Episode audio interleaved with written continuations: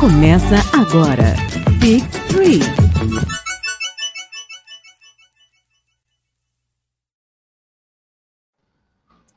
Muito que boa noite! Estamos ao vivo em mais uma live do Big Tree, com convidados ilustres e pessoas pagando promessa neste belíssimo sábado para falar das loucuras de março que, for, que foi essa trade deadline. Então, primeiramente, gostaria de falar muito boa noite para você que já está aqui no chat com a gente, muito bem. Temos torcedores do Bulls, temos torcedores do Celtics e temos também nossos representantes do Lakers. E antes da gente começar a falar dessas loucuras de março e abrir espaço para os nossos convidados se apresentarem, vou falar do nosso jabá, porque eu esqueço, toda vez eu esqueço de falar de jabá, então já vou falar logo de cara, que está aqui. Onde está, gente? Marcelo, acho que está mais perto, se aponta aí. Está aí aqui no canto da sua tela, por outro lado. Aí, muito bem. Está aqui no canto da sua tela o QR Code para você conseguir 10% de desconto na compra dessas belezinhas da WhatsApp, que são nossos parceiros aqui do Big Tree. E comprando pelo link que está aqui na descrição e na tela, você ganha 10% de desconto e ajuda o Big Tree a se manter este belíssimo canal que vos falamos aqui hoje. Mas, jabá feito, o Renan não está hoje comigo no jabá porque ele está pagando promessa de se vestir de Whiteside. Gostaria de dar boa noite para os nossos convidados, a Carol Naed, do NBA das Minas, e o Marcílio, também conhecido como Marcilov, do área restritiva. Tudo bem, Carol? Boa noite. Boa noite, gente. Muito obrigada pelo convite. Antes é, de terminar o meu jabá aqui, eu queria dizer que eu só queria ter 1% da disponibilidade, aliás, da, é, da disponibilidade do Marcelo para fazer live, porque ele faz umas 50 lives por semana por eu dia? estou pedindo a Deus para ele descansar, porque eu fico cansada de ver ele todo dia fazendo umas cinco lives. Quero ter essa energia, não consigo ter no momento. Se eu fizer Queremos duas lives na semana, eu já estou morrendo, não aguento mais olhar para minha cara. Mas muito obrigada pelo convite. É, vim representar o NBA das Minas e vamos falar dessas coisas loucas que aconteceram no, nos últimos 48 horas. Doideira. Boa noite, Marcelov. Pode fazer o seu jabá aí de quantidade de lives semanais, 14 por dia que você faz. Tá cansado? Não, menino. Tá precisando de umas férias. Tá, sempre, né? Sempre. Mas é. Pô, primeiro, boa noite, Carol, Isabela, Renan. Pô, muito legal estar com vocês aqui. Quando pintou o convite, eu falei, ó, responsa aí, então tem que se preparar ao máximo aí. Foi corrido o dia hoje, teve bastante live. Mas eu me preparei bem aqui para essa resenha que vai ser bem bacana, né? Semana inteira aí se falou de trade deadline, uh, quinta-feira rolou, é um dos assuntos mais comentados aí dos últimos dias, vamos falar bastante.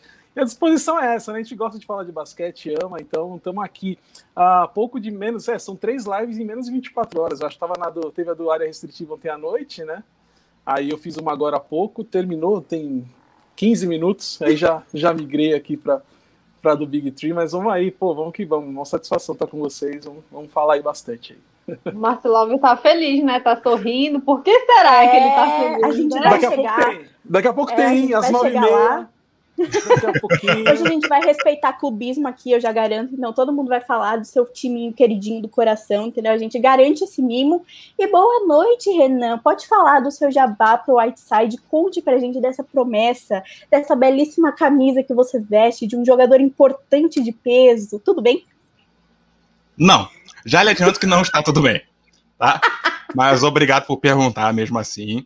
É, queria estender meu boa noite para os nossos convidados. Queria denunciar o, a tripla jornada do, do, produtor de conteúdo do basquete. Você vê aí o Marcelov contando a quantidade de live que ele faz. Acho isso um absurdo num país como esse.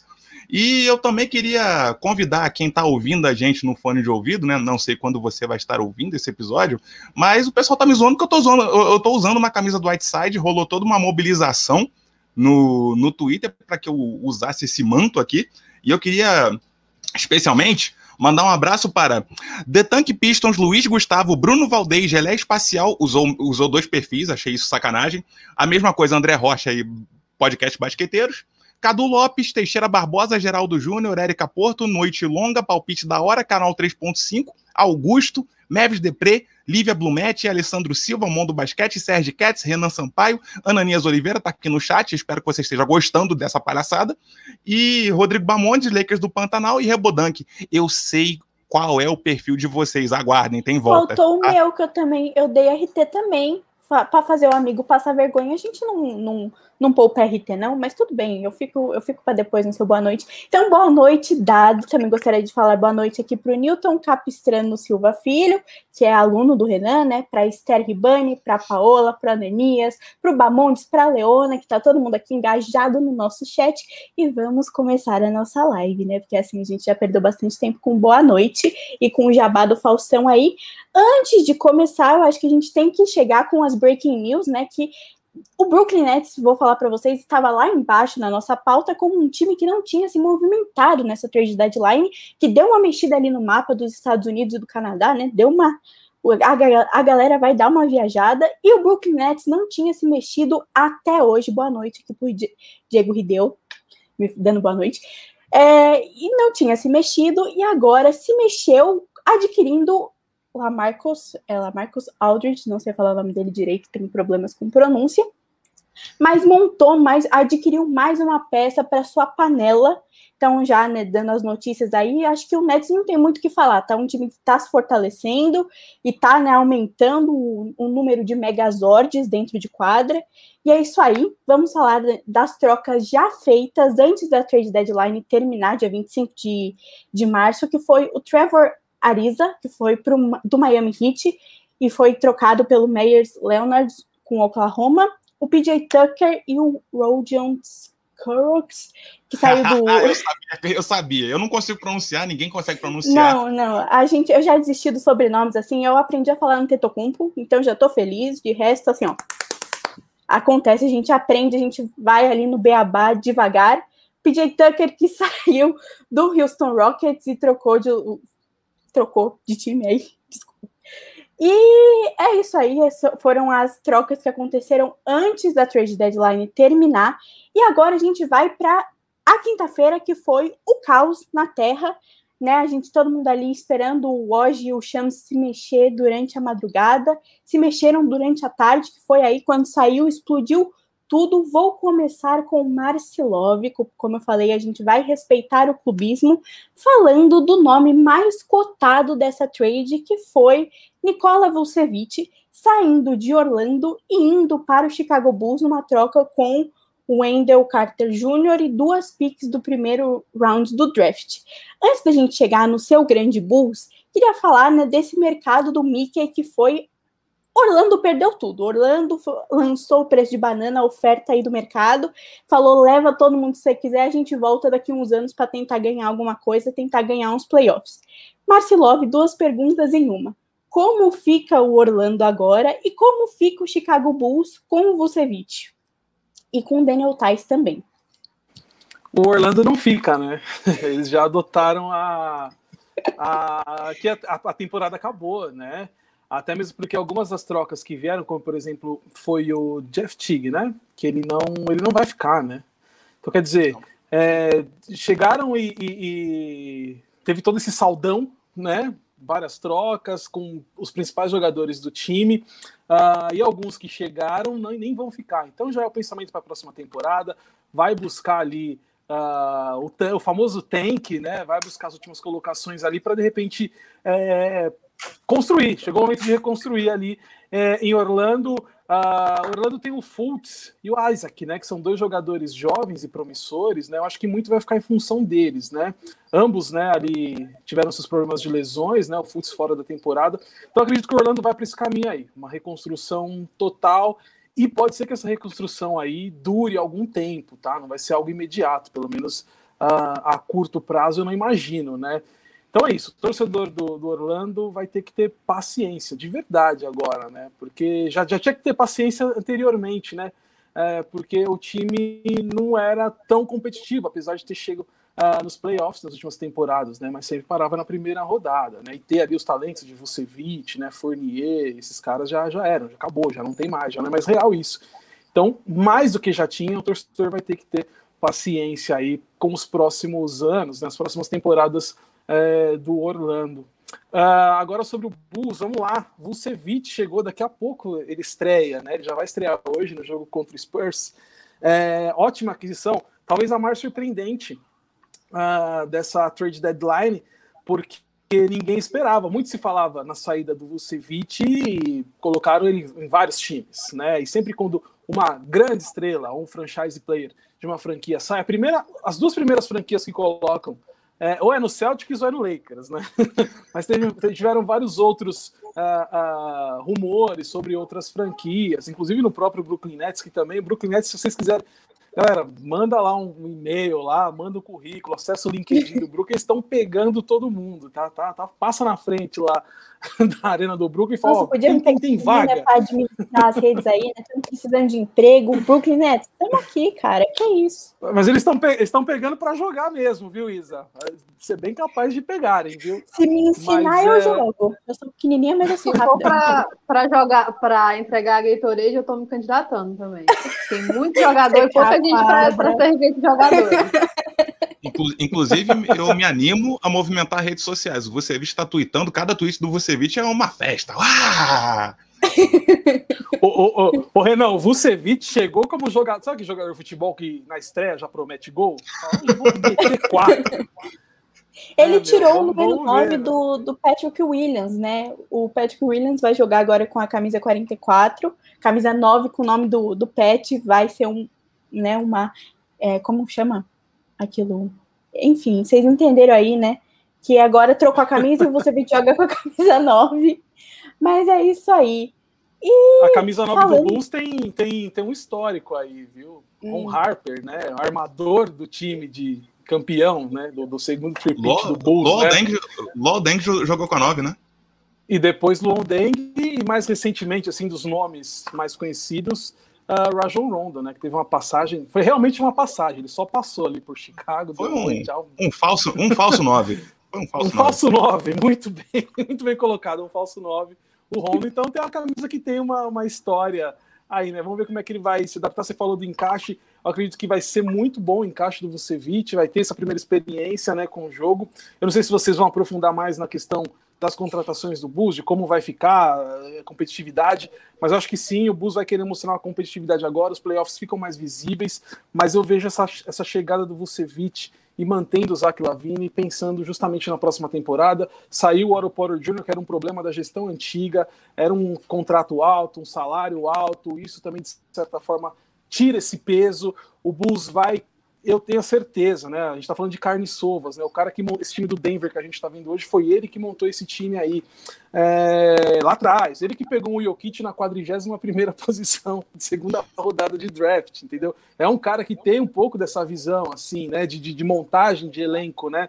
Então acredito que o Bulls vai, vai procurar dar uma caprichada na próxima off-season, né? Pensando numa competitividade maior uh, para a próxima temporada. E quando você tem dois All-Stars como Lavine e Vucevic, né, vai ser importante mostrar trabalho agora, nessa reta final de temporada regular e num possível playoff, porque também você atrai, além de Billy Donovan, Vucevic, é, Lavine e Billy Donovan, você também atrai jogadores para querer jogar no off-season. Né? O Bulls vai atrás do jogador e fala, ah, opa, ali já tá coisa. Então vai ter que mostrar uma competitividade realmente agora nesse restante de temporada. Então achei que foi muito boa assim a, a, a, vinda do Vucevic, não só pelo fator quadra, mas por tudo isso que envolve aí essa, esse, esse retorno aos holofotes, pelo menos nesse uhum. momento do Chicago Bulls. Vocês não ficaram um pouco com a impressão que o Magic meio que se desesperou com o Aaron Gordon querendo sair a todo custo e aí não tinha planejado uma reconstrução até a data limite, acabou dando todo mundo de grata praticamente, porque começou com ele, aí depois foi o Fournier, depois o Vucevic. E assim, tirando o lado do Bulls, que foi mais ou menos ok para os dois lados, eu acho que as outras, o Magic perdeu muito. E mesmo tendo Fultz, é, Cole Anthony e outros jogadores, eu ainda acho que são jogadores que não se mantêm saudáveis. O Fultz, principalmente, ele sofre muito com lesões, lesões muito sérias. Eu acho esse futuro do Magic tenebroso, assim sei lá, uns 20 anos de reconstrução para conseguir alguma coisa, porque é, muito, é muito triste. É muito triste. Eu fiquei com pena do Terence Ross, né? Que tentou até fazer uma graça nas redes sociais, mas não deu. Deu vontade de chorar no lugar dele. Eu acho que se ele, se ele tivesse saudável, ele teria rolado também. Eu acho que ele só, só não foi adiante porque ele tá no momento tá lesionado, é pouco atrativo, mas acho que ele também iria. Vou ser bem eu, sincero. Eu queria que ele fosse é, em breve, porque eu tenho pena do jogador que fica nessa situação, gente. Sério. Assim, não se faz uma reconstrução em dois dias. Eu acho que foi na terça ou foi na quarta que o Aaron Gordon falou que ele realmente queria sair do Magic, que ele ia atrás de uma, de uma troca. Não tem como você planejar uma reconstrução assim, da forma que foi, sabe? Os caras pegaram duas escolhas de segunda rodada pelo Fournier. O Fournier é um cara que provavelmente vai vir da, do banco no, no Celtics, ele vai fazer muita diferença, sabe? Não é um rolê player qualquer que eles estavam trocando. Então, sei lá, acho que faltou muito planejamento do front office do Magic. É, é. é, o Magic ele já não fez muitas movimentações desde a trade deadline, né? Já era um time que, vendo o leste como ficou depois da, da free agency, é, ficou um time mediano e aí parece que abriu mão mesmo, abriu mão de uma reconstrução assim, daqui 15 anos a gente tenta alguma coisa de novo. Mas o que você ia falar, Renan? Pode falar. Eu ia complementar, uh, complementar sobre o, sobre o Magic. É, eu concordo com o que a Carol pontuou. Eu acho que é, eles poderiam ter exigido um pouco mais nas trocas. Acho que eles soltaram muitos jogadores a preço de banana mas ao mesmo tempo eu já não vejo como algo assim sem planejamento. Eu não posso culpar o Magic por deixar de tentar. Para mim, a equipe que o Magic tinha até então no papel e saudável era uma equipe boa. Não digo contender de título, mas você tinha o Aaron Gordon, Fournier, Vucevic, é, o Terence Ross, o Mobamba, Jonathan Isaac. Era um time decente, mas eu acho que eles simplesmente não conseguiram é, elevar o jogo, não conseguiram atingir outro degrau, sabe?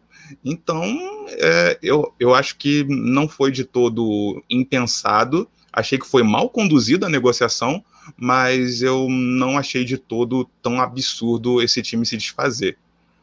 Uhum. Eu queria perguntar agora para Carol, né, já que ela trouxe o Aaron Gordon, e vamos falar um pouquinho de Denver Nuggets, que agora está com o Magui vindo do Cleveland, né, saiu do Lakers na free agency, agora vai para o Nuggets é, numa troca.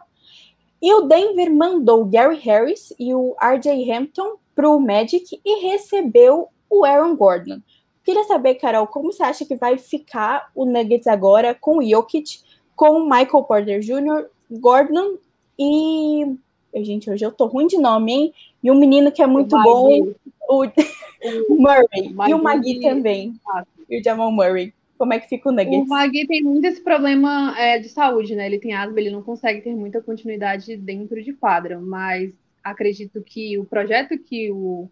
Falando de garrafão, o projeto que o Nuggets tem para o Bobol é outro tipo de projeto, não é, não é algo que eles consigam é, alcançar resultados agora, imediatamente. Então, eles perderam o Plano Lee no começo da, da temporada, né? O Plano Lee foi para Pistons. Acredito que o Magui vai fazer muita diferença e vai ajudar muito, principalmente quando o Jokic não está jogando. O, um dos problemas do Nuggets, ao meu ver, era justamente um pivô. Eles não tinham ninguém que conseguisse fazer pelo menos o básico ali, aproveitar os espaços. Enquanto o Jokic não estava jogando, ficava tudo muito concentrado no Murray e acabava que o time perdia um pouco da, da produtividade por ele ficar sempre bem marcado. Acho que o Nuggets vai conseguir subir um pouco mais na conferência, vai ter um time bem mais competitivo. Eles mandaram uma promessa, né, que era o R.J. Hampton, mas recebendo o Aaron Gordon e o Magui, eu já vejo como algo bem positivo. Quem mais tem algo complementar sobre o Denver Nuggets? Estão todos de acordo? Eu queria, eu queria aproveitar a oportunidade de mandar um beijo para Paola. Paola mora no meu coração, mas acabou de fazer uma piadinha dizendo que o Magui é titular e o, e o Jokic é banco. Pelo amor de Deus, né? Limite. Limite. Já basta eu nessa live estourando todos os limites do aceitável, trajado do jeito como eu estou, mas tudo bem.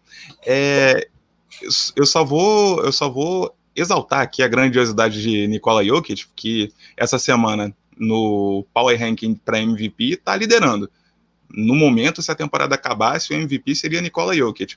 E aqui a gente tem que exaltar a capacidade de, de passe que o Jokic tem, que é um cara muito inteligente, com um passe muito, muito certeiro, e você pega isso, combina com Aaron Gordon, que é um grande finalizador, eu acho que vai ser muito jogo para a equipe do Nuggets.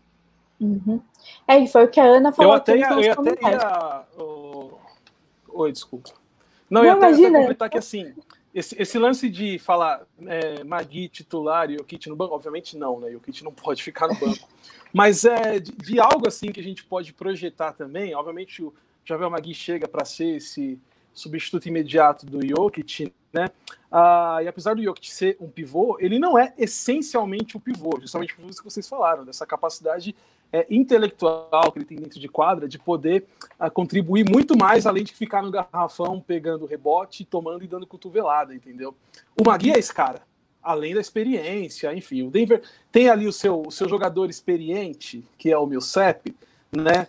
mas o Millsap realmente ele, ele já não entrega o que ele já entregou, né, de certa vez. Então acho que o Magui pode contribuir também nessa questão de banco. Por outro lado, algo que a gente pode pensar também é na possibilidade dos dois jogarem juntos. Magui e Jokic. Você jogando o Jokic para uma, uma, posição 4, entendeu? E aí você dá. Se, se, a situação do jogo é, permitir que você tenha um cara que fique só no garrafão, só para fazer aquele jogo sujo, você consegue trazer o Jokic para subir uma posição e contribuir de outras formas dentro da quadra, né? De repente, um, um, arremesso do perímetro que ele tem, que é muito bom, né? Essa, essa questão de assistência, né? Um pivô que faz muita assistência, né? E você tem o cara para brigar lá quando o jogo precisar dessa alternativa. Então, não é, não é, não é muito, uh, uh, sei lá, loucura dizer que, que o Magui pode jogar nesse time com o Jokic também. É tudo uma questão de, estratégia, né? De você mover peças e fazer a leitura uh, correta do jogo, né, em determinado momento. A gente pode lembrar disso.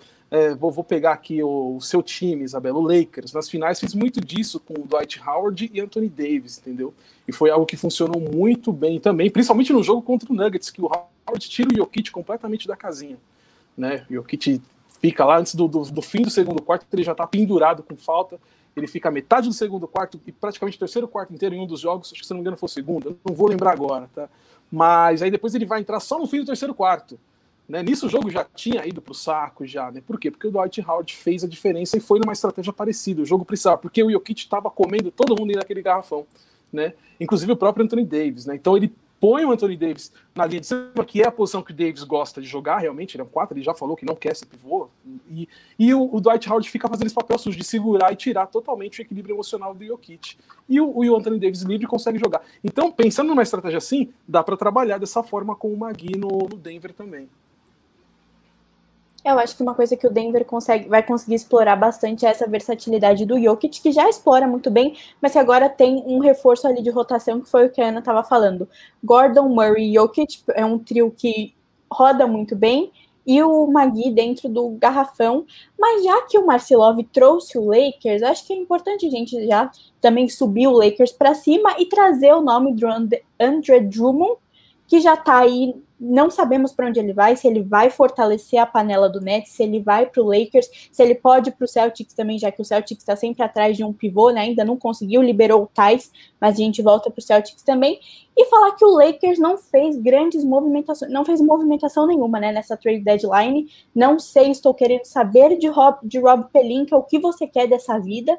Mas tudo bem, a gente está aí no aguardo. Vou fazer uma pergunta para o Renan, né? Que Renan está muito quietinho.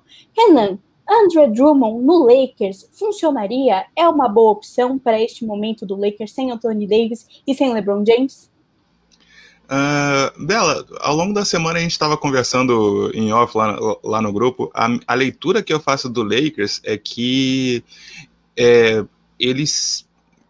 Talvez, talvez a, a escolha de palavras seja errada, mas eu diria que ele se queimou um pouco porque ele deu sinais de que, de que ia para o mercado, ia fazer movimentações. Naturalmente, é, alguns nomes começaram a ser ventilados, o próprio Schroeder, o Harrell, e a visão que eu tenho é que no momento que o Lakers está sem LeBron e sem Anthony Davis, é muito complicado você queimar os seus jogadores dessa forma. De certa forma, você está falando, olha, você, você é descartável. É, no momento que o elenco precisa de união. É, eu eu acho que o Lakers se queimou um pouquinho com essa atitude. Teve toda a questão do Kyle Lowry, é, vou deixar, vou deixar essa, vou deixar essa, essa bola para falar daqui a pouco. Mas respondendo essa pergunta com relação ao Drummond, eu vejo mais um trabalho para o técnico do que do que para ele mesmo por uma questão de trabalhar encaixe dele no time, trabalhar a mentalidade que o Drummond ao longo da carreira toda demonstrou ser um cara muito individualista, nunca jogou num esquema coletivo, digamos assim. E vamos ser sinceros, tem o Lakers tem dois franchise players para garantir, garantir os jogos. O Drummond não vai ser o franchise player, então se eu colocar isso na cabeça dele, é mais trabalho para a equipe técnica. Então, deixe, deixe isso para eles. É. Aqui, cadê? Achei. Falando ainda de Los Angeles Lakers, tivemos aí uma, uma grande, né? Assim, uma grande surpresa. Eu achei que poderia ser uma realidade de Kyle Lowry no Lakers. Não estava pronta para abrir mão de THT, né? Por Kyle Lowry. O KCP ainda abre mão, o Keith poderia abrir mão, mas Kyle Lowry achei que seria uma realidade, mas não foi. Kyle Lowry surgiu, né, com um burburinho, vai sair, vai para Filadélfia, vai para Lakers, vai para Clippers, no fim, no fim ficou. E vou lançar essa braba para Carol se ela ficou feliz que Kyle Lowry fica no Raptors e o que, que ela acha da saída de Norman Powell. Norman Powell vai fazer falta? E com a chegada de. Cadê o Raptors aqui na pauta? Me perdi na pauta, é, perdida no personagem. E o Isso. O que, que você acha que. Cara, que, eu fiquei 18 horas em jejum por causa do Kyle Lowry, entendeu? Por causa dessa palhaçada. Só começa por aí. Porque eu não consegui comer. Eu já passo jejum intermitente, mas eu não conseguia comer porque o tempo ia passando e nada ia acontecendo. E aí o desespero vai batendo. Vai, se falta 10 minutos, 5 minutos, 3 minutos, e nada, e nada, e nada. Ninguém fala nada. Eu nunca fiquei tão desesperada na minha vida. Inclusive, eu fiquei mais desesperada porque alguém que tá do meu lado foi falar que o Lauro poderia parar no Celtic.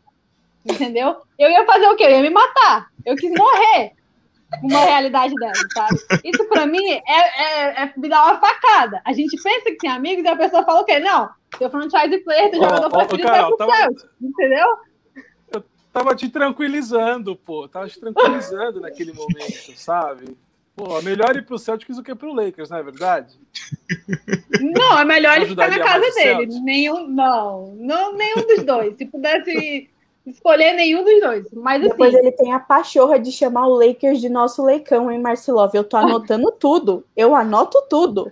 Ele não está errado. Não, falando no sentido de tipo, se chega um Kyle Lowry, se chega um Kyle Lowry pro Lakers, eu falo nesse sentido, você deixa o Lakers muito mais pronto para um título, né? Um Lowry no céu, deixa a coisa mais equilibrada. Foi por isso, foi por isso, a coisa mais e assim, equilibrada. Assim, é eu, eu acho dizer. que o Lakers foi muito inocente de querer manter um cara que eu, eu não acho que o THT tem esse teto assim absurdo para eles não quererem apostar e defender o título no Lowry, sabe? Segurou muito. Um jogador que concorda totalmente com o Marcelov. Ia aumentar as chances da equipe, assim, de chegar no título muito. Mas, assim, fiquei feliz que não foi, porque não ia, ele não combina com amarelo e eu também não ia gostar muito. Ele não é, combina sobre... com amarelo. Sobre é, Philadelphia e Miami, Miami foi a mesma situação, não quis liberar o Hero, era a negociação que eu achava que seria mais complexa mesmo. Fiquei feliz que ele ficou, me deu um certo alívio, eu pude almoçar, né?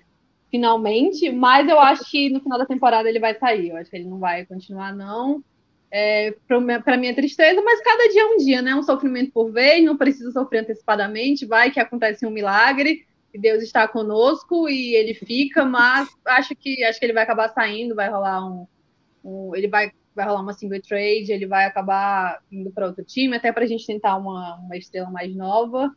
Não gostaria de estar falando isso, não gostaria. Acaba com o meu coração. Eu acho que o Lowry tinha que terminar essa, essa temporada e parar de jogar. Não tem que ir atrás de outro anel, já tem anel. Tem um anel do Danny Green que a gente nem entregou ainda, dá para ele, ele fica com dois logo. Não tem necessidade, sabe?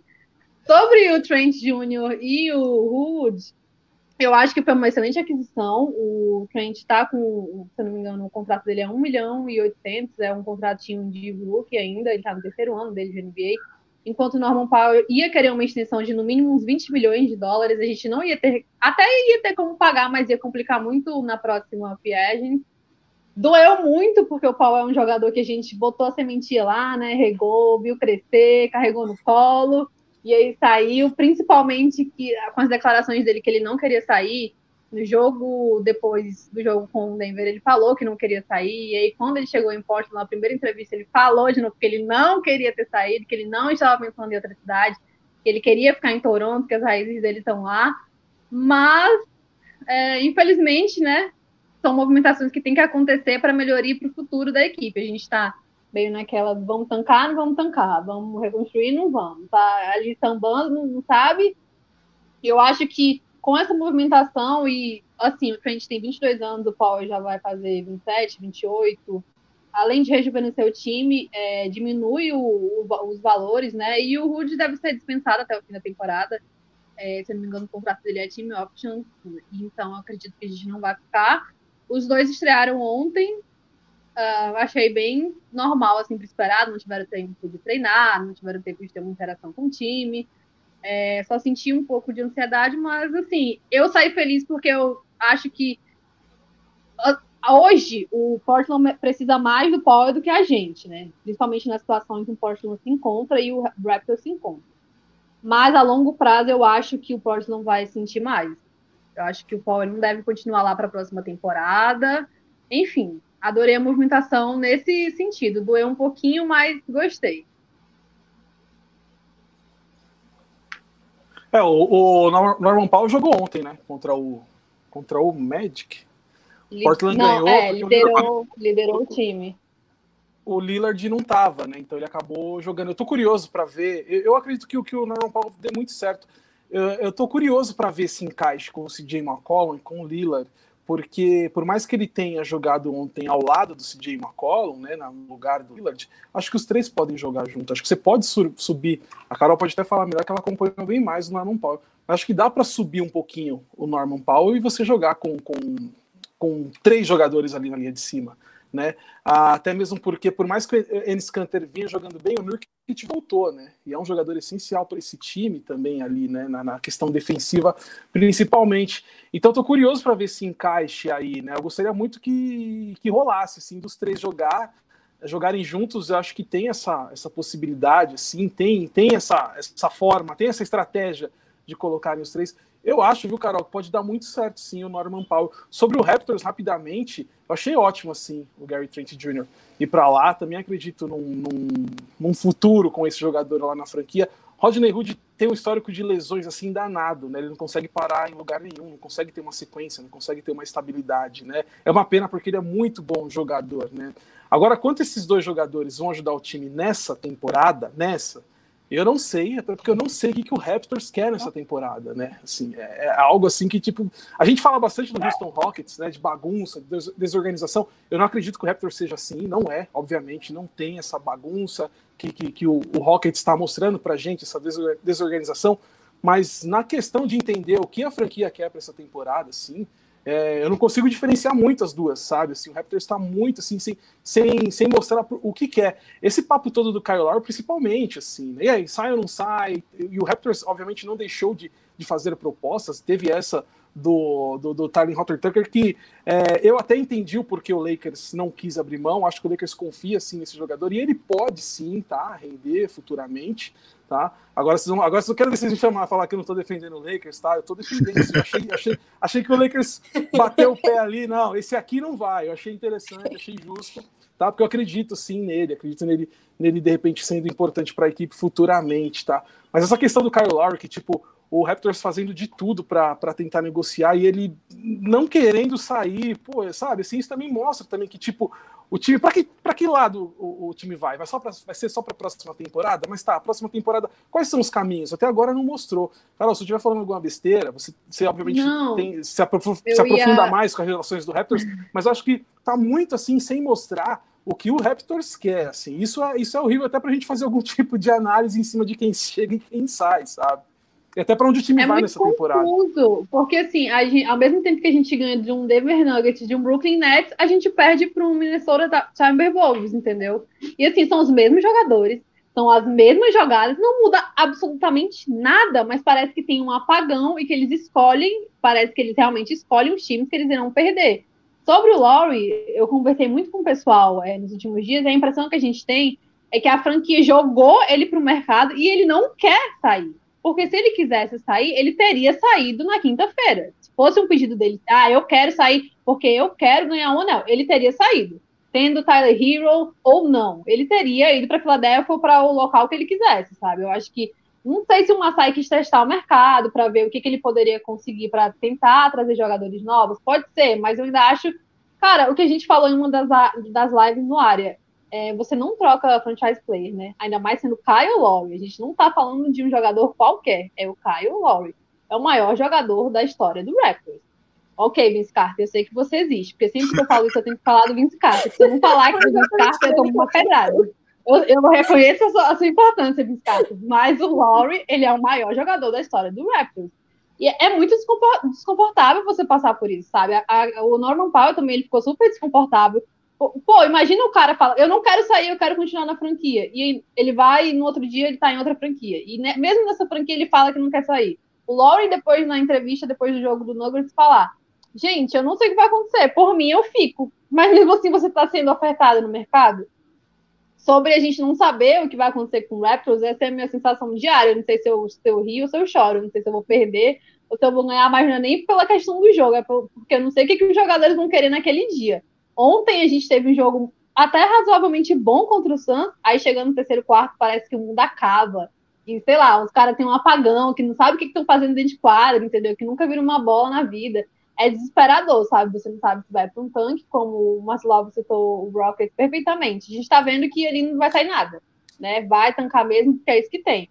Mas você vê potencial, cara. Não, não, é o Laurie, é Van Vliet, é Siakam, tem OG, sabe? Não é um time que tem só peças ruins. É algo que você acha que não tem como tancar. Tem como se classificar para um playoff, não vai avançar muito, não vai avançar muito, mas para estar tá na situação que a gente está, a gente está brigando ali pau a pau com o Washington Wizards para ver quem é que vai ficar pior, sabe? É, é, muito tenso. Você não falou nenhuma besteira, descreveu totalmente o meu sentimento diário com esse time. e tem técnico, né? E tem técnico.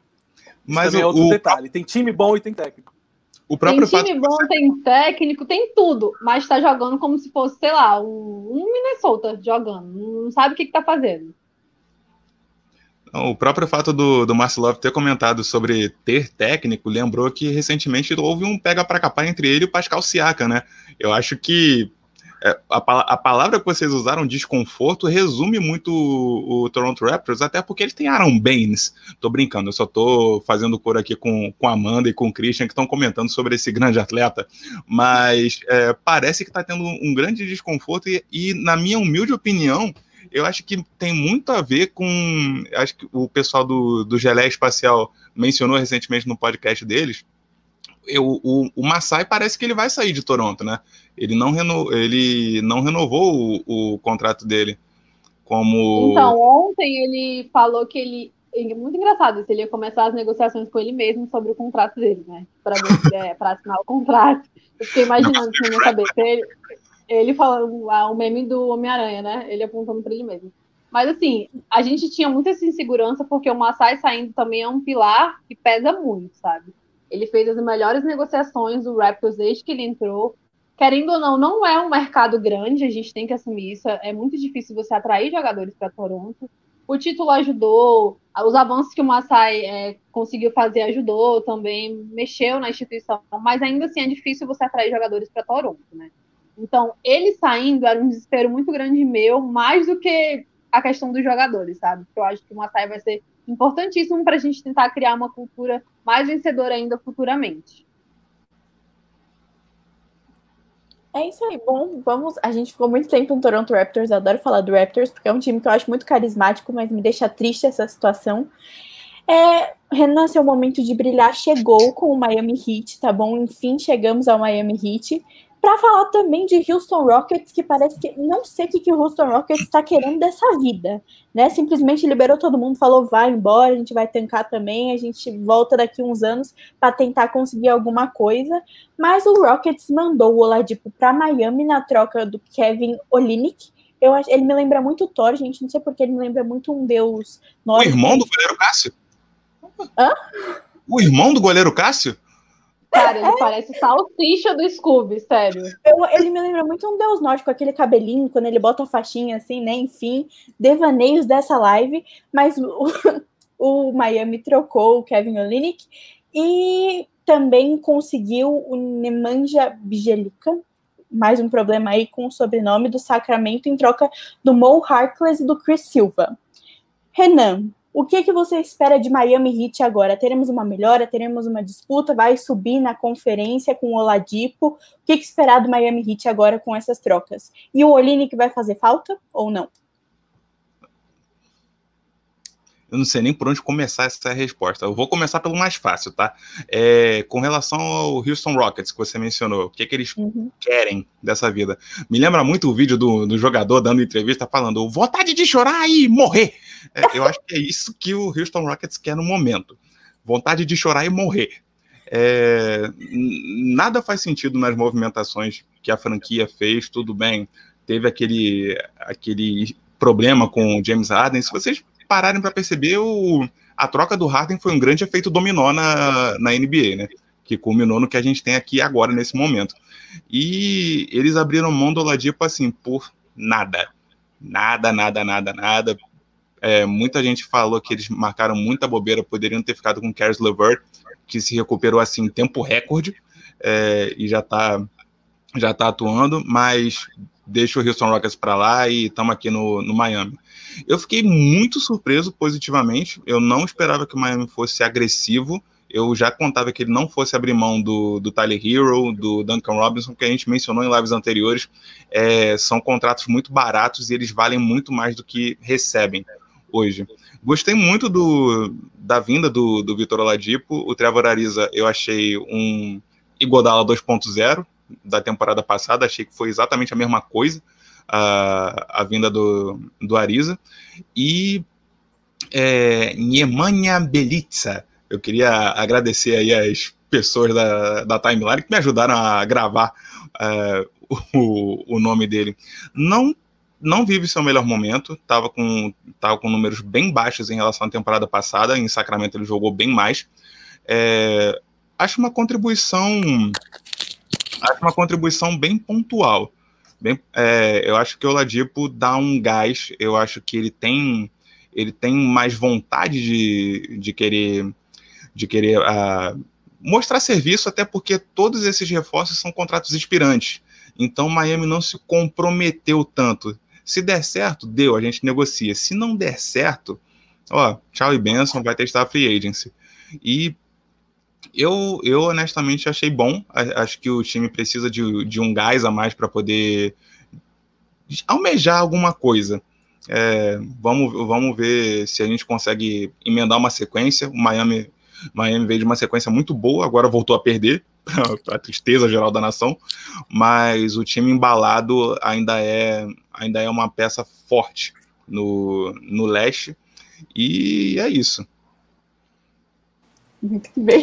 Tivemos um a questão que eu penso sobre o Oladipo é ele se manter saudável, né?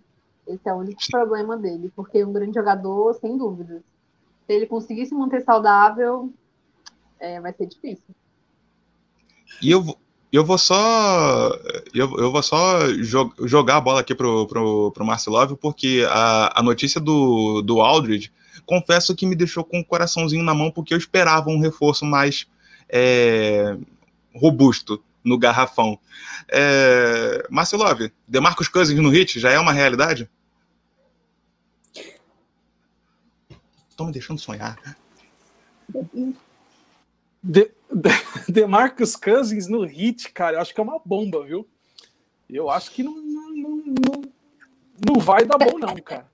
É, vocês já tiveram o Whiteside. O Whiteside, inclusive, tá? No Kings, ele vem ali fazendo a dele, né? Não tá comprometendo muito, né, Renan? Não sei se você tem algum tipo de saudade, né? Porque Nenhuma. o Whiteside surge no Hit. o Whiteside surge no Hit e ele tem a primeira temporada dele muito boa. Isso aí você vai lembrar como ele foi bem. Inclusive, você só tem uma camisa do Whiteside aí porque ele foi bem no começo da passagem dele pelo Heat. Senão ninguém ia querer camisa do Whiteside, né? Ah, não iriam produzir camisas do Whiteside, né? E naquele Miami Heat que também não era tão aquela coisa, né? Então o Whiteside acabou se destacando, né? Então é, ele tá bem no, no, Kings, né? Tá entregando ali o dele ali, não é nada espetacular, obviamente, mas a passagem do hit dele foi só o começo que foi boa, depois foi, foi lamentável. Acho que o DeMarcus Cousins pode cair para o mesmo caminho se ele aparecer para o Miami, porque depois que ele sai justamente do Kings, ele, tem, ele, ele, sai, ele sai rodando geral aí, né? Pelicans, aquela do o Golden State Warriors que ele se machucou nos playoffs, né? Inclusive foi o ano que o Toronto Raptors ganhou de Golden State Warriors. Uh, e depois ele vai, ele vai para o Lakers, não chega a jogar. Aí ele vai para esse Rockets bagunçado que ele chega, começa a jogar. No dia seguinte ele já está na mesa de negociação, entendeu? Então o DeMarcus Cousins hoje acho que é mais um problema do que uma solução, viu? E para o Heat que é um time que por mais que tenha essa, essa, pelo menos essa temporada, né, que começou mal, depois se acertou, aí um jogo ou outro tem uma, uma inconsistência. O Heat é um time que, se a gente pegar a temporada passada, foi justamente nessa época que ele começou a engrenar né? É, até porque era um time que foi montado na temporada passada, né? A chegada de Jimmy Butler, você tem ali o, o Tyler Hero aparecendo, né? Como o Hulk e tal, o Duncan Robson que veio de, de, e ninguém esperava nada do cara, o cara tava poucos antes de jogar basquete, tava, acho que ele era, era contador, sei lá, trabalhava com TI, Sim. alguma coisa do tipo, tinha nada a ver, né? Então assim, é, é foram criando é, Jay Crowder que tipo chegou e se encaixou bem, Igodala com a experiência dele, Kendrick Nunn também, que foi um jogador que começou ótima temporada, depois ele se machucou e ficou um tempo fora, mas enfim, hoje ele tá muito bem também, inclusive com a chegada do Oladipo, eu acho que quem sai é o Duncan Robinson e não Kendrick Nunn, né? Então já dá para imaginar um, um, quinteto aí, sei lá, uh, Nunn, Oladipo, uh, Butler, Ariza e Adebayo. Tá bom, para que você vai precisar de um DeMarcus Cousins? Entendeu? O lance era um Marcus Aldridge. Esse sim, esse sim seria interessante para esse hit, né? Apesar de ele não ser um pivôzão clássico, né? Mas seria interessante um jogador como ele. Inclusive, ele foi bem especulado. Mas, na minha opinião, o DeMarcus Cousins é, bom, é bomba, tá? Eu acho que não, não, não cai bem nesse time aí. Não sei até onde ele pode contribuir. E se ele chegar, não sei quanto tempo ele pode ficar. Ou por lesão, ou por algum tipo de indisciplina, ou por algo que não dê certo ali com a sua contratação. Gente, vocês reclamam de pivô porque vocês não estão na minha situação, tá? eu, eu sonho com Whiteside para ter noção do nível do desespero do ser humano. Whiteside seria um sonho. Calma, não deseja o Whiteside. Não, não, no lugar do, do Aaron Baines, o Whiteside seria um sonho, porque o cara que não consegue defender uma ameba dentro do garrafão, ele serve para quê? O que, que ele tá fazendo ali? Sério. Seleção da Austrália. de pivô de barriga cheia. Seleção da Austrália. Bom, acho que né, a Carol falou de problemas no garrafão, então acho que nada mais coerente do que falar de Boston Celtics. A gente vai voltar um pouquinho, porque Boston Celtics se envolveu com o Orlando Magic, se envolveu com o Chicago Bulls, mas liberou o Daniel Tice, que vai para o Chicago Bulls, e recebeu o Mo Wagner. Também manda o Jeff Teague Gente, eu sou muito ruim de sobrenome, desculpa os jogadores aí. E duas picks de segundo round em troca do Fournier pro Orlando Magic. Então eu queria saber, acho que o Marcelov pode falar muito bem do Boston Celtics. O que que, o Boston, o que, que falta pro Boston Celtics? O que, que o Celtics ganha com o Mo Wagner? E o que, que ele perde sem o Daniel Tice? Posso falar muito bem do Celtics, mas não é meu Celtics tá? Não é sou tão simpático a franquia de Boston, tá? Eu posso falar meu Leicão, meu Quevão, meu Torontão, é, meu Ritão, mas Celtão vou, não vai rolar. Tá? É difícil alguém, né? Que é, adoro de Russell, história. Só a Drica Reggie mesmo. Lewis. Hum, mas não é uma das franquias que eu mais simpatizo. apesar, apesar que tipo, eu tenho boas camisas. Aqui tem a camisa do Larry Bird, o próprio Reggie Lewis tem uma história fantástica no Boston Celtics. Bill Russell, não precisa nem falar, Bob Cousins, ixi, a gente vai embora, né? Robert Parrish, que quando foi para o Chicago Bulls, eu achei, por mais que ele estava já já bem tiozinho, eu achei que iria poder, iria dar alguma coisa, né? Ele chegou a jogar com o Jordan, inclusive, né? Mas não, não, não, andou. Enfim, Boston tem uma história uh, uh, gigantesca, grandiosa, é, mas não me simpatizo tanto quanto o nosso Leicão, viu, Isabela?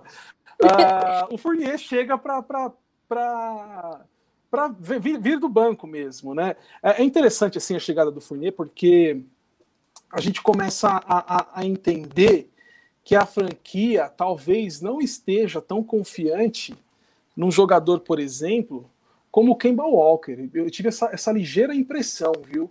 Porque o Kemba Walker, além dos problemas de, de, contusão que ele teve no início da temporada, ele não começou a temporada, né? E quando ele volta, ele não volta legal, é um jogo ou outro que ele, que ele vai bem. Nos últimos jogos ele foi bem, inclusive ele foi bem no último jogo aí contra o, contra o Bucks, né? O Boston pegou duas vezes o Bucks na semana, perdeu uma, ganhou a que foi ontem. É, o Kemba Walker é, é, é, jogou bem nesses jogos aí. Né? Nesses últimos jogos ele vem, ele vem tendo uma atuação, não é que a gente já conhece, né? Que, que ele já entregou mais, que a gente já viu ele entregando mais. Mas acho que o Fournier é um jogador que vem para compor, né? Ele tem, a gente sabe o potencial dele, sabe a qualidade, sabe o que ele pode é, contribuir para a equipe, mas não chega a ser titular. Por enquanto, a linha de cima ali, você tem Kemba Walker e Smart, mas acho que o Boston já está pensando sim numa possibilidade futura aí relacionada a Kemba Walker, tá? É, não estou falando que vai, ah, os caras já estão querendo dispensar o cara. Não, é, é, algo que, tipo, se acontecer, o Fournier pode fazer sim, apesar de ser um ala armador, né? Ele pode, pode estar também como, como ala, né? Mas achei ótimo, eu achei interessante, na verdade, né? Muita gente questionou um pouco, é Fournier, no Boston, não sei. Mas sim, cara, ele pode contribuir sim, vindo do banco, assim. É, o, a única coisa é que ele não é a solução que o Boston precisa, ou precisava, né? O problema do Boston ainda tá lá, ainda no, no garrafão, né? O Boston não se movimentou, acho que isso que deixou muito o torcedor uh, uh, mais, assim, não, não, não tão contente com, com essa, essa, essa, essas trocas aí que rolaram, porque não resolveu, né? ficou tá nítido pra gente, né? Desde o começo da temporada que o problema tá ali. Christian Thompson chegou e não foi o cara que, que resolveu, não foi o remédio do problema. Daniel Tais quando jogou, né, eu, eu, eu não tenho muitas restrições do Daniel Tais, tanto que ele vai para o Bulls, acho que ele vai ser um ótimo jogador, é, vai ser um ótimo substituto ali, imediato do Vucevic, ele não chega para ser titular no Bulls de, de maneira alguma, né? Mas eu acho que toda vez que o Daniel Tais foi acionado no Boston, ele não comprometeu. Tudo bem que ele teve aquele game winner lá, que ele falou, agora eu vou se consagrar, né? Queria meter uma bola de três lá, faltando menos de um segundo, meteu, amassou o aro, todo mundo... Acho que ali foi a, a gota d'água ali, né? No, no, no copo já estava cheio. E aí o pessoal falou: não, mano, deixa o cara embora, né? Mas não resolveu, nem Daniel Tais, nem Tristan Thompson, né? Então acho que tem essa deficiência. Fournier chega para ajudar? Chega, vai ajudar bastante? Pode ser que ajude bastante, né? Mas ainda o Boston vai, vai ter os seus problemas aí que já são antigos, que é essa questão do garrafão aí. É isso aí, todo mundo de acordo? Enfim. É que eu, falo, eu falo tá... pra caramba, né? É que eu falo pra caramba aí. Tá ótimo, aí você acha tá que eu vou continuar falando mais 10 minutos? Né? O Marcelo Love alfineta o time completamente. Eu não irei esquecer o que ele falou para mim sobre o Boston Celtics. Eu guardei no, no caderninho assim, ó, que eu anoto coisas para se levar, levar para dentro do túmulo. Marcelo Love querendo jogar no franchise player para essa franquia e ainda querendo que eu recebesse dois, duas pedras no sapato. Eu falei, eu falei, ah, Tristan, eu falei, não, só para né, a galera é, saber, assim, né, essa conversa que eu tive com a Carol sobre Raptors e Celtics, eu falei, Kyle Lowry no Celtics, certo? E Tristan Thompson no Raptors, porque o Raptors está precisando de pivô, entendeu? É, você tá dando certo em Boston, um vai pro Canadá. Então. Mas o que é isso? É mesmo, Carol. É, ela é você o quê? Ela no Magic tá isso? um Tristan? Não, mas pelo amor de Deus, aí você quer mandar o Kemba e o Tristan Thompson pelo Laurie. E o que, que é isso? É Orlando é, Magic 2.0? É o que? É leilão? Aliás, é saldão, né? É xepa, é o final da, da feira e tá levando de qualquer jeito? Não dá. Ai, ai. Já voltamos aqui mais uma vez. Andrew Drummond, falamos dele no Celtics, mas todos concordamos que o possível destino dele é o Lakers e não quero nem saber. Mas enfim, já estamos com que 53 minutos de live, ainda faltam alguns times. Um que eu acho muito importante mencionar é o Clippers, que pegou o Rondo, Rondo que era um, que estava cotado na free agency para ir para o Clippers, mas acabou indo para o Atlanta Hawks, mas agora eles trocaram e o Williams vai para o Hawks e o Rondo volta, vai para o Clippers. Não sei o que eu achei dessa troca, eu queria saber da, da pode ser a Carol. Você achou que essa troca vai ser boa para o Clippers? Vai, vai fortalecer? Que falta que o Williams vai fazer para o Clippers? Cara, eu fiquei meio confusa também com essa troca. Porque se a gente for parar para pensar em playoffs, realmente o Rondo tem um rendimento um pouco melhor. Mas eu ainda acho que o Low Williams, vindo do banco, ele é um jogador completamente dominante, sabe? E ele é, para mim, ele é tudo ali no Clippers. Você escolheu a pior pessoa para falar do Clippers porque eu odeio Clippers e eu tenho motivos para isso, sabe? Não é à toa. Mentira. Eu odeio o Clippers. A escolha, a escolha foi a melhor possível. Tem que pensar ali em cima para times que eu desejo que não consiga nada e só se lasque, é isso que eu desejo para o Clippers. Eu fiquei um pouco confusa. E, assim, as coisas que eu mais percebi sobre essa troca foi justamente o que o Draymond Green falou há dias atrás, né, sobre até a liga proteger os seus jogadores. O Low Williams falou que ele queria parar de jogar, ele pensou em se aposentar por causa disso. Porque acho que foi dia 3 de março, ele falou no Instagram dele que se ele saísse do Clippers, ele iria se aposentar, que ele era a última parada dele, era o time que ele queria ficar até o fim da carreira. E aí, duas semanas depois, o cara é trocado, sabe? Eu fiquei meio confusa, um pouco mexida emocionalmente por causa disso. É, além de trocar o Low Williams, o Clippers, se eu não me engano, mandou duas escolhas pro, pro Atlanta Hawks, né? Eu não sei se foi a segunda rodada ou foi a primeira mas eles mandaram duas escolhas. É, eu achei uma escolha um pouco assim arriscada, sabe? O Rondo não vem jogando, ele não vinha jogando no Hawks, ele estava lesionado, inclusive, no começo da temporada. É, eu fico um pouco assim em cima do muro, um pouco dividida do que, que eles esperam desse Rondo. Ele não vinha jogando, ele estava lesionado no começo da temporada. O Loelimus era o jogador que estava numa produtividade melhor, e ele há muito tempo a, um homem de confiança que vem do banco do Clippers, né? Eles arriscaram muito assim num Rondo ah, não sei, eu fiquei insegura com isso. Eu não, acho. Chat, eu também não gosto do Clippers, não, mas pode falar, Renan. É, só só pegando, pegando carona no comentário da Carol, eu acho que o, o que o Clippers precisava nesse momento era de um armador puro, um PG assim da posição 1 que comandasse, comandasse o time, porque é, analisando esse elenco do Clippers, era uma falta imensa. Todo respeito à carreira do Williams, por mais que eu acho que ele já vinha descendente, mas ele não é um comandante. Ele, ele é um meio que um combo guard, digamos assim. E o Rajon Rondo ele pega a bola debaixo do braço e fala: Não, eu vou comandar aqui o ritmo do jogo, eu vou decidir qual vai ser a jogada, eu vou decidir quem é que vai quem é que vai movimentar. Ele olha para o lado tem o Paul George, ele olha para o lado tem Kawhi Leonard. Eu acho que ele consegue fazer isso muito bem, independente de, é, de falta de ritmo de jogo. É, realmente no início da temporada todo mundo ficou coçando a cabeça com ele no Hawks, porque afinal de contas não fazia muito sentido. Acho que a contribuição dele para o Hawks foi quase nada ou nula, então faz, faz sentido. Faz, faz sentido. Acho que é, o, o, mais prejudicado aí acabou sendo o Lou Williams, porque, é, como a Carol falou, se fosse para acabar, que encerrasse agora no Clippers e não ficasse essa nota de rodapé que vai ser a passagem dele no, pelo Hawks. Marcelo havia falar alguma coisa? Vai. Eu acho que eu acho, eu acho que muita coisa mudou para o Low Williams no Clippers. Depois que ele meteu um velório lá, lá na bolha e foi parar numa casa de tolerância.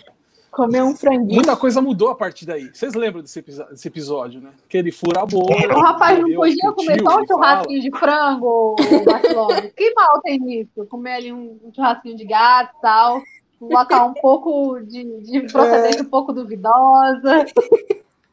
Exatamente, uma boa dose de descubra, né, meu? O, o Williams falou que estava num momento difícil. Não, o parente morreu, o cara foi para o entretenimento, né? E aí, cara, isso, isso, isso prejudicou de certa forma também o rendimento dele no Clippers, né? Eu acho que isso estremeceu um pouco as relações, né? até mesmo por ele ser um, um jogador muito ligado para a franquia, principalmente quando a franquia não tinha Kawhi, Paul George, enfim. É, então acho que já não era uma aquela prioridade, aquele papo de acabou o amor, acho que, acho que rolou um pouco sim com o Williams, né? E sobre o, o Rondo, estou totalmente de acordo com o Renan, né? Principalmente na questão de que o Clippers precisava sim de um armador. Se o Rondo é o melhor, a, gente, fica, a gente tem que aguardar, porque talvez o Clippers esteja, o Clippers esteja pensando no, na pós-temporada com Rondo e Kawhi, né? Porque esses dois jogadores mudam a chavinha quando chegam nos playoffs, né? A gente sabe bem, principalmente o Rondo, né? E o Kawhi, durante a temporada, que, que já aconteceu na temporada passada também, tem todo aquele lance de dar uma segurada na intensidade dos jogos do Kawhi, porque pensando sim nos playoffs. Então acho que foi mais uma estratégia, porque o Clippers está, vai classificar pós-temporada, com possibilidade de mando também, né, ali entre os quatro primeiros. Então acho que a chegada do Honda é isso, é para passar essa experiência, para colocar essa bola debaixo do braço, organizar, até porque o cara que então que tinha nessa função era o Pat Beverly, que é um cara que é um pouco que a gente não sabe, ele pode tomar qualquer atitude muito doida num jogo, entendeu? Então é, tem toda a questão defensiva, a questão de, de entrar no psicológico do adversário que ele sabe fazer muito bem, o trash talk afiado dele, né? Mas e na hora de tipo, entendeu? Dá a bola aqui, vamos pensar isso. O Kawhi é um cara que sabe fazer muito bem isso porque ele é frio, mas ele não é necessariamente um armador ali fixo, né? Então o Rondo pode sim dar esse suporte aí para a equipe, principalmente para o Kawhi, né? Porque a gente sabe que, como eu disse, esses dois jogadores é, por si só têm ótimo desempenho quando se trata de playoff. Então acho que imagino que seja essa a ideia de trazer um cara como o Rondo para a equipe. Playoff Rondo, né? Carinhosamente conhecido como mas eu vou falar ah, que é, previsão, tá? Não vai chegar em lugar nenhum. Vai cair de novo, vai se lascar. É a previsão é essa pro Clippers, tá? Sem ressentimentos, sem ressentimentos. não, eu entendo o ressentimento da, Carol, não da é Carol. Por causa né? de falar, é por causa de bata. É a realidade, entendeu? Vai cair. Eles pipocam, né? A gente já sabe que, que o Paul George dá uma pipocada, mas eu entendo muito o sentimento da Carol, assim, que foi uma passada, assim, de mão no Raptors que eu não, não tolero também, não. Não gosto do Clippers, ninguém gosta do Clippers aqui, então tá tudo sob controle. Mas é isso, bom. Ô, Estamos ô, chegando. Isa, posso só falar Oi. uma coisa? Só uma coisinha Pode. rápida, rápida. É que eu tava vendo os comentários aqui, e o, o legal do Bamondes é que ele é que nem eu, ele, ele busca umas histórias que ninguém lembra. É, eu não sei o quanto isso é bom ou se é ruim, né? Porque denuncia um pouco a idade da galera. Mas eu tava falando do Robert Parrish no, no Celtics, né? Que ele foi um excepcional jogador, toda a história dele no Celtics. E eu, e eu falei, né? Ele chegou a jogar com o Jordan, mas decepcionou, acabou não. não é aqui, ó, achou. Porque foi justamente isso que aconteceu, né? Que falou, o Robert Parrish quase quebrou as pernas do Michael Jordan por questão de desrespeito. O Jordan queria tratar ele como Bill Carter White, que foi um pivô do primeiro repeat do Bulls, né? E depois quem comentou aqui que falou Aqui, é, o Christian falou, ó, e o, o mandou um respeito à minha história.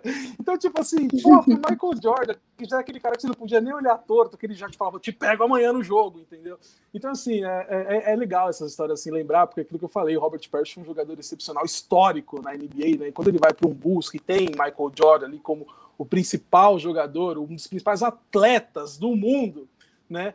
O cara mete um aí, mano, você pensa que tá falando com quem? Pro Jordan, aí a coisa ficou feia, por isso que o rendimento do Robert Parrish, já em fim de carreira, não foi tão bom no Bulls. É, é legal lembrar essa história aí do, do Parrish no Bulls, aí, porque é pouco, é pouco lembrada, pouco citada, porque ele tentou bater de frente com um tal de Michael Jordan. Aí ia dar ruim, né, gente?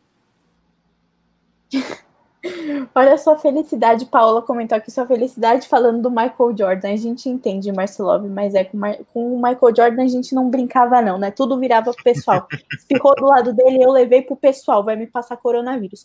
Mas, enfim, estamos chegando realmente ao fim dessa live. Mencionar duas trocas que foram assim, elas passam um pouco batido, mas só para não, não ficar em branco, né? Que foi o Charlotte Hornets adquirindo o Brad Wanamaker. Não sei no que, que isso, no que, que o Hornets vai ganhar aí, aí, né? Não sabemos. Em troca de dinheiro, de considerações em dinheiro.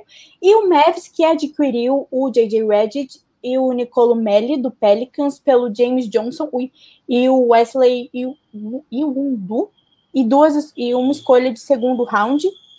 O Lonzo Ball também muito é, falado que ia ser trocado, que ia ser trocado, não foi trocado, continua no Pelicans, só é, abriram mão do, do JJ Reddit mesmo.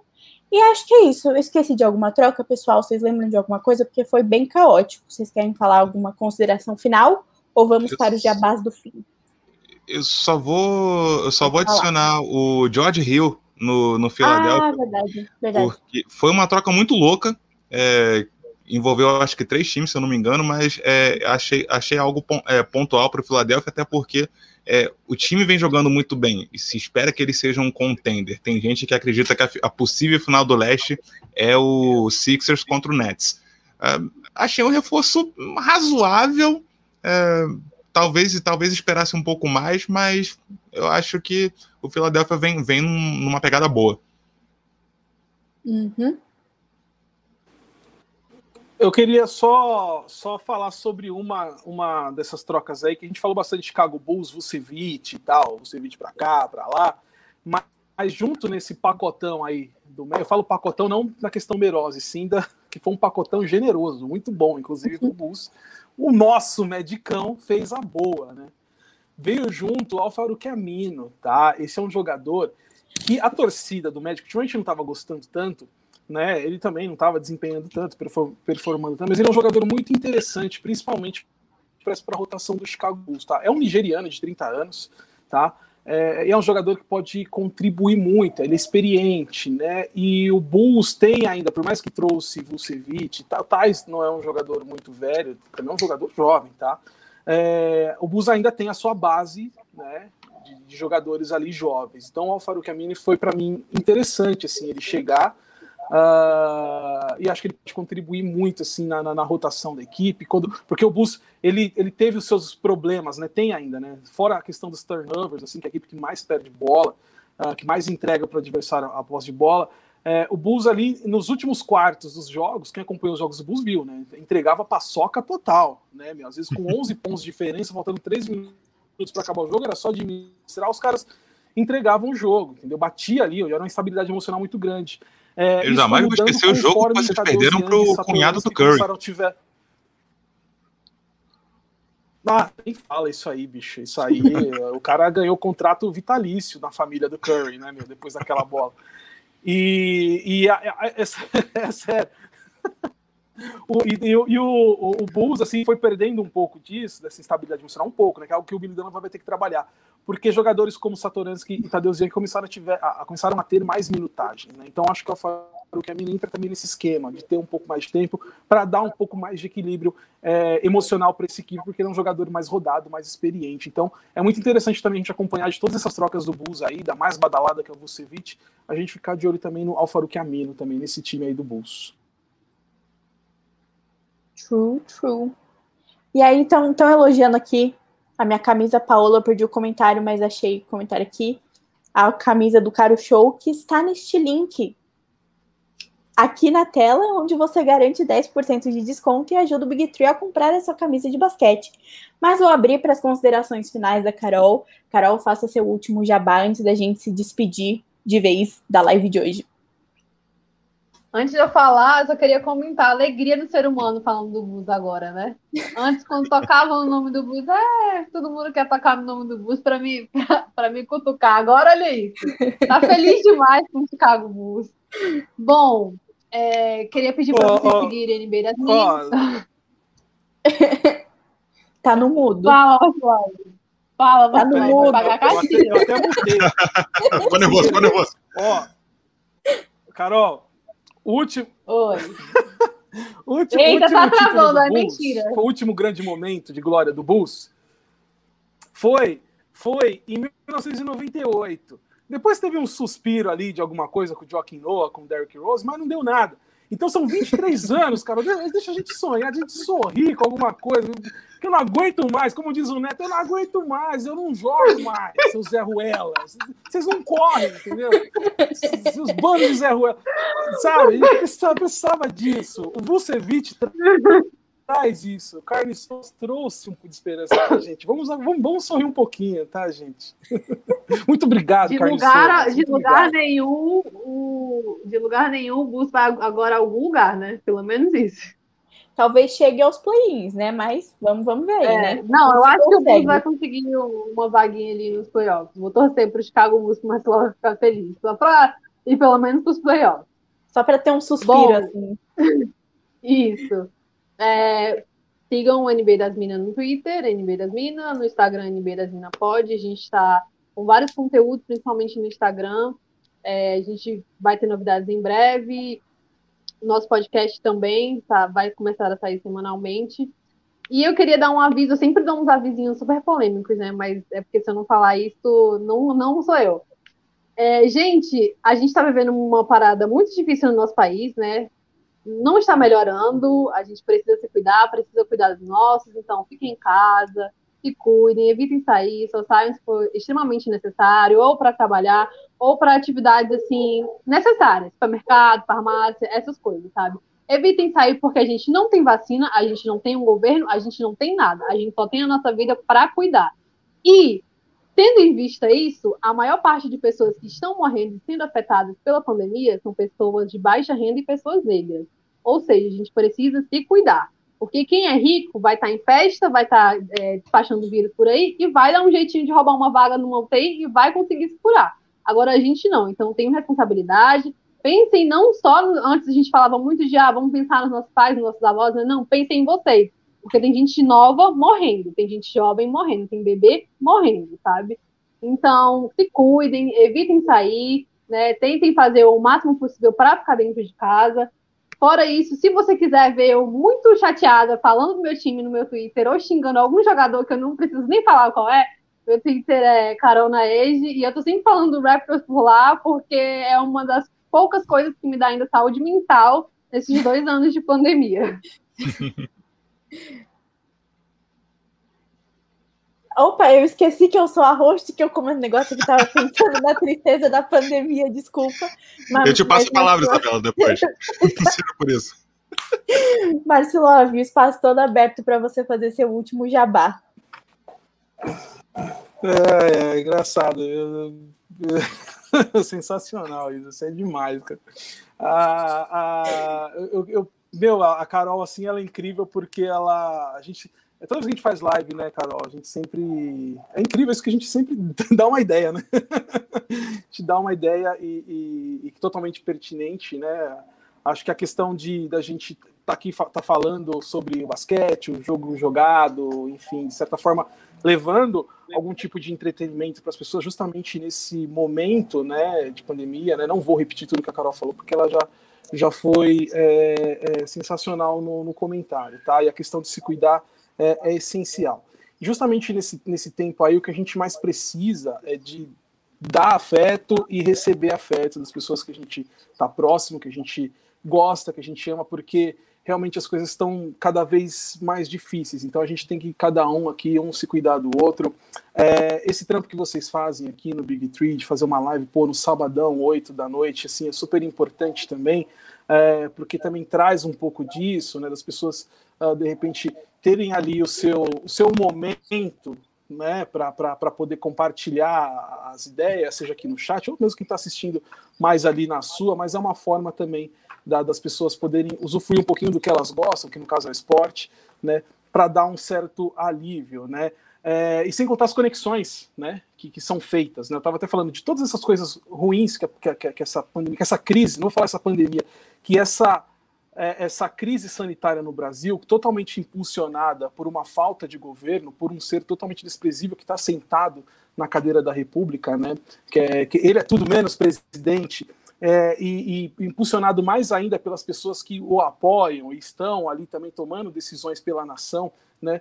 É, a, o, o, o, principal motivo da gente estar tá no estado que está é sim por conta dessas pessoas, uh, mas é, eu costumo lembrar também que às vezes pequenas vitórias dentro de todas essas coisas que são negativas, elas fazem a diferença. Então esse, esse tipo de conexão, da gente poder trocar ideia aqui entre a gente e, e poder passar isso para outras pessoas é importante. Uh, essas lives, a, a, a, a pandemia de certa forma uniu eu, se não, se, se não se não tivessem esse ritmo de, de live, o pessoal brinca, oh, o Marcelov está em todas as lives. Talvez se eu não tivesse nesse ritmo, eu não, eu não iria conhecer vocês, por exemplo, né? É, e isso acaba trazendo também amizade, aquilo que eu falei de você dar afeto, receber afeto, você conhecer as pessoas, você se inteirar mais com as pessoas. É, o Renan, tô, tô tendo o, o, a possibilidade, a oportunidade de trocar ideia agora, mas espero também que a gente comece a se falar mais com a Carol, por mais que eu fique perturbando ela por conta do Raptors. A gente ainda fala bastante de Tupac ali, né? Nas trocas de ideias, estamos sempre conversando. A Isa comecei a falar mais agora, a Paola que está aqui, é, eu já falo bastante, né? Então, assim, for, for, são amizades que a gente acabou tendo justamente por conta dessa conexão, né? Que é esse momento que a gente procura, de certa forma, também nos confortar, né? Então, acho que isso é, é importante falar, que o trabalho de vocês, assim, é espetacular é, por conta disso, como também vários outros, outros é, trabalhos, outros canais que fazem aí essa, essas lives. Então, assim, eu queria agradecer de verdade vocês por me chamarem aqui, por participar, porque são pessoas que eu gosto, que eu conheço, que eu já acompanho o trabalho, e de certa forma, da mesma maneira que a gente está com essa ideia de passar é, coisas boas para as pessoas, trocando ideia aqui, a gente que está fazendo também se sente assim, tá ligado? Então é muito importante, eu estou muito contente de estar aqui com vocês, e é esse é o caminho que eu, pelo menos, de certa forma, busco para não é, me contaminar por tanta coisa ruim que vem de cima, entendeu? Que vem de quem poderia dar exemplo e não dá, né? Então, Obrigado, não tem jabá para falar, eu só queria agradecer de verdade pela oportunidade, contem comigo mais vezes. Eu sei que eu falo pra caramba, quando for assim, viu, Renan? Reserva três horas de live, tá? não tem problema, tá? Mas é isso, gente, muito obrigado mesmo. Só isso, tô lá na área restritiva, dependendo da escala, todos os dias agora tem live lá, mas geralmente de terça ou sexta é certeza que eu tô lá. Então tô na área restritiva e me seguem aí, ó, Marcilov, Marcili Gabriel, no Instagram, no Twitter. Twitter eu sou mais devagar, mas no Instagram eu tô direto lá postando um monte de coisa. É isso, tamo junto. Valeu. Bom, gente, sem querer é, roubar muito tempo de vocês, mas antes que eu apanhe, é porque existe um grupo do Raptors e toda vez que eu faço live, se eu não mandar um beijo pra eles, eles me dão uma facada depois, sabe? Eles ficam. Tava o assunto bom sério, assim, pedindo beijo pra Carol e eu segurando, falando, gente, calma. Pode mandar. Eu queria mandar um beijo pro, pro pessoal do grupo do Raptors que veio assistir a live, que aprendeu, falaram muito, que aprenderam muita coisa. Foi a primeira live que eles assistiram e eles vão assistir mais, porque eu vou perturbar eles para eles assistirem. E mandar um beijo pro Gabriel também, que não é do grupo do Raptors, mas também tá sempre ali assistindo todas as lives que a gente faz.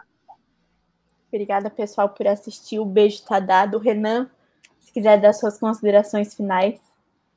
É, galera. Poxa, primeiramente queria agradecer aos nossos, nossos convidados que não poderiam ter sido melhores que live. Que, que maneiro estar aqui na presença de vocês, principalmente pela troca de conteúdo, pela troca de, de mensagens super positivas nesse momento tão, tão difícil que a gente passa. Queria agradecer também a quem, quem ficou aqui conosco nos comentários, o Diego, o Luiz, o Gabriel, Ananias, uh, Bruno Valdez chegou aqui, pessoal do Big Tree, Paola, Christian, Bamondes, Ana. Galera, muito obrigado. Leona também está tá aqui, tá aqui com a gente. Obrigado pela audiência, obrigado pela força. É uma honra estar fazendo esse trabalho aqui com vocês. E faço, faço minhas as palavras da Carol do, do Marcilov. É, é um momento super atípico, nenhum de nós queria estar passando por isso. E eu vou resumir com com uma citação, com uma, com uma citação de Emicida, pouco clichê, é, tudo que nós tem a nós e que bom que a gente que a gente tem. Bela, vai contigo. É, agora eu não estava preparada não, a, a, lágrima está subindo aqui, mas eu vou tentar segurar. É, só, é, é, isso, né, pessoal? Só tenho a agradecer. Muito obrigada, Carol, Marcelov, o Renan, que ficaram assim num papo super leve, que foi super legal. Então, os, o Renan já já agradeceu, né? Mas agradeço de novo por, ter por vocês terem topado participar. É, é, realmente essas lives de sábado são um alívio. Tá, tá difícil de novo. A gente achou que ia melhorar, não melhorou. A gente deu não sei quantos mil passos para trás. Não temos vacina. Então, muito obrigado a você também que tirou o seu sábado para ficar em casa e assistir a live aqui com a gente. O pessoal, né, que o Renan já citou. Muito obrigada. Muito obrigada, Renan, Marcelov, Carol. Vocês podem me seguir aqui quase acertei, pra cá. No Fale Bela, falo várias coisas, principalmente sobre Lakers e sobre basquete feminino. Também estou com meu projeto de TCC, que falaram para eu falar aqui. Eu não fico muito confortável de fazer meus jabá, mas é arroba Voz das Quadras né, no Instagram, lá é, para discutir o lugar das mulheres na cobertura do basquete. Meu TCC segue nós.